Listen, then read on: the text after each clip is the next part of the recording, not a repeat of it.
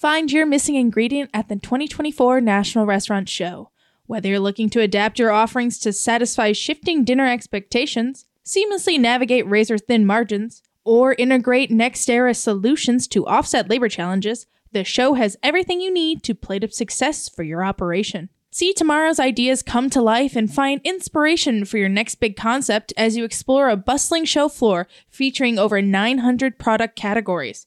From award winning food and beverage items to innovative back of house equipment and technology. Join your peers at the show for food service in Chicago, May 18th to 21st, and get a taste of the future. Visit the official show website at www.nationalrestaurantshow.com to register and learn more.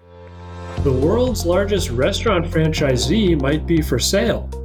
California fast food workers get a union ahead of a big wage hike, and a look at how restaurants in the state plan to handle that 25% raise. Welcome to RB Daily, quick look at the industry's top stories for the editors of restaurant business.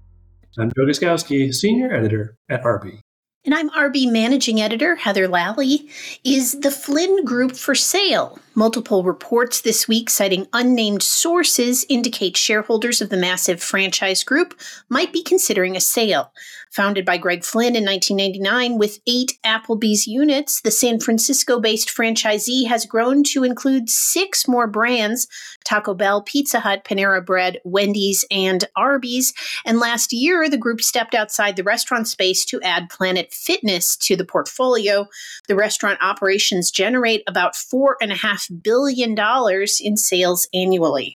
The Service Employees International Union announced on Friday that it was forming a union specifically for fast food workers in California. It described the group as the first of its kind in the nation.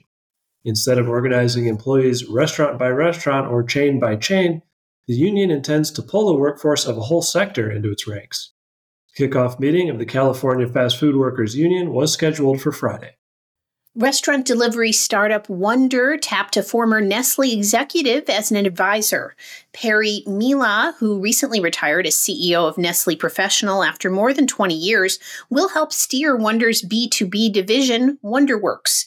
WonderWorks offers a turnkey food program for operators in places like arenas and airports. It's currently in more than 200 locations and expects to quadruple its footprint this year. How will restaurant companies handle the $20 fast food wage in California? The wage is a 25% increase over the current minimum wage and average pay in the state for such workers, but the broad population will not get that increase. That has many operators worried about whether consumers there will pay the price increases that will inevitably result. Many operators say they plan to turn to technology and other efforts to improve efficiency and offset any price hikes. Some say the change will influence how they locate new restaurants and may even lead them to upgrade ingredients to ensure their products are worth what they may end up charging. Everybody agrees that the law is uncharted territory. And that should do it for today's episode of RB Daily. I'm Heather Lalley. And I'm Joe Guszkowski. Have a great day. Thank you for listening to today's episode of RB Daily. Rate us on Apple Podcasts, Spotify, and subscribe.